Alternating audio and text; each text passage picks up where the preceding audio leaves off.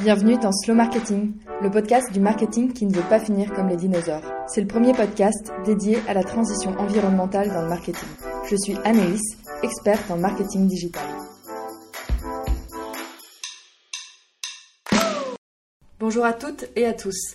J'espère que vous allez bien et que vous avez passé un bel été. Moi, j'ai bien décroché. J'ai parcouru la France, passé du temps avec mes amis et ma famille et j'ai surtout pris un mois off pour rénover une bonne partie de mon appartement. J'en ai profité pour ralentir le rythme, dormir 8 à 10 heures par nuit, reprendre la course à pied et l'escalade, me reposer quand j'en avais besoin, lire, regarder des séries, ne pas ouvrir mon ordinateur pendant plusieurs jours. Par contre, j'ai repris une très très très mauvaise habitude, Instagram je scrolle à l'infini. Mon premier réflexe dès que je m'ennuie, que j'ai une frustration ou que je dois attendre plus de 5 secondes, ouvrir l'application. C'est une véritable addiction. Néanmoins, cette rechute dans les vidéos de chiens mignons et de randonnées incroyables en France m'a donné pas mal à réfléchir sur le marketing et ses pratiques. Longue intro pour vous dire que les questionnements du début sont toujours là et que j'ai envie de faire mieux, de changer justement les règles du jeu et de déconstruire les soi-disant bonnes pratiques marketing et entrepreneuriales ainsi que de promouvoir un marketing positif, engagé et inclusif.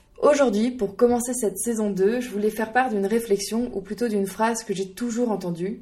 Si c'est gratuit, c'est toi le produit. Phrase qui serait à l'origine de Bruce Willis et qui a été reprise par Tim Cook en 2018 pour critiquer le modèle économique de Facebook. Quelle est l'idée derrière cette phrase? La plupart des applications et services que nous utilisons en ligne sont gratuits. En effet, 11% seulement des applications téléchargées sont payantes. Mais aucun de ces services n'est vraiment gratuit. Au final, en tant que consommateur, nous payons toujours soit avec nos données personnelles, soit par la publicité. Je m'explique. Chacune de nos actions sur ces applications ou services est enregistrée et stockée pour apprendre à mieux nous connaître et nous vendre de la publicité. Selon Adeline Gabé, que j'ai pu entendre lors de la conférence Data et Marketing Digital du Congrès de la communication responsable en juin dernier, chaque publicité diffusée génère en moyenne 700 requêtes serveurs. Le digital et data marketing utilisent des technologies de plus en plus complexes pour cibler et personnaliser les publicités. Ça m'est arrivé il y a quelques semaines. Un client me cite une étude de cas réalisée sur un grand groupe pharmaceutique par un de leurs concurrents,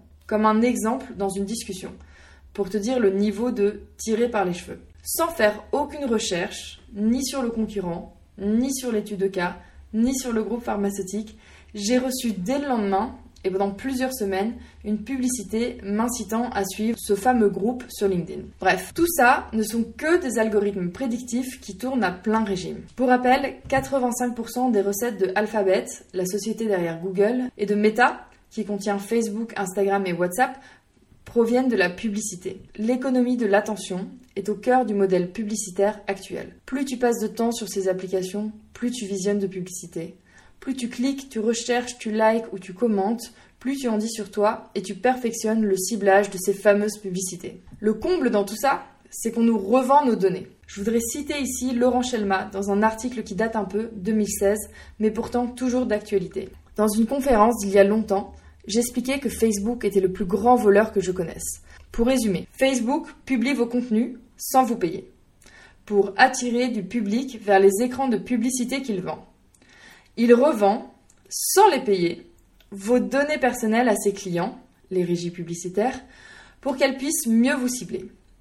Puis, il vous propose à vous de payer pour que vos contenus soient plus visibles que les autres et donc pour attirer plus de visiteurs vers les écrans de pub de ses clients avant finalement de vous proposer d'acheter ces actions pour espérer enfin toucher une part du fric que votre travail rapporte. Actuellement, au moins 75 millions de sites web utilisent Google Analytics dans le monde entier. Pour suivre le nombre de pages vues, contrôler la durée de séjour des visiteurs sur leur site, suivre les sources de trafic, vérifier les pages les plus populaires, etc. Des données qui sont bien utiles pour la première régie publicitaire, Google Ads. Si on y réfléchit, Google est clairement en train de nous revendre nos données qu'on lui a données gratuitement. Tout va bien. La CNIL considère d'ailleurs que la collecte et le transfert de données vers les États-Unis à l'aide de Google Analytics sont illégaux en violation de l'article 44 du RGPD. Un autre exemple pour la route, depuis décembre 2022, ChatGPT est disponible gratuitement. On pourrait se dire chouette, quelle chance Mais ici encore, une petite dose de réalisme est nécessaire pour se rendre compte que la version gratuite n'est qu'une version d'entraînement. Chaque requête que vous faites la satisfaction ou non que vous en avez et que vous partagez d'ailleurs à ChatGPT n'est qu'une séance de coaching que vous lui offrez gratuitement. Et du coup, on fait quoi? On vide nos historiques de navigation, on supprime notre compte Facebook, on brûle nos téléphones et on part vivre en ermite dans la montagne? J'en rêve, mais la réalité me rattrape rapidement, et j'imagine que vous aussi. La première étape, selon moi, est d'avoir conscience de ces mécanismes et des fonctionnements d'Internet, mais aussi de prendre du recul sur ses propres comportements, comme moi avec mon addiction à Instagram. Ensuite, je pense qu'il est essentiel de se former et de former les jeunes, les femmes, les diversités, bref, de ne pas laisser Internet au boys club habituel. Je vais citer cette fois-ci Emmanuel Macron qui en 2018 disait déjà Il ne faudrait pas que tous les acteurs de l'intelligence artificielle soient, à mon image, des mâles blancs quadragénaires formés dans les universités américaines ou européennes. Et enfin, la troisième action qu'on peut faire, dire non, refuser les cookies, garder ses adblockers actifs et aller voir ailleurs si cela bloque encore. Je vais reciter à nouveau Laurent Chemla.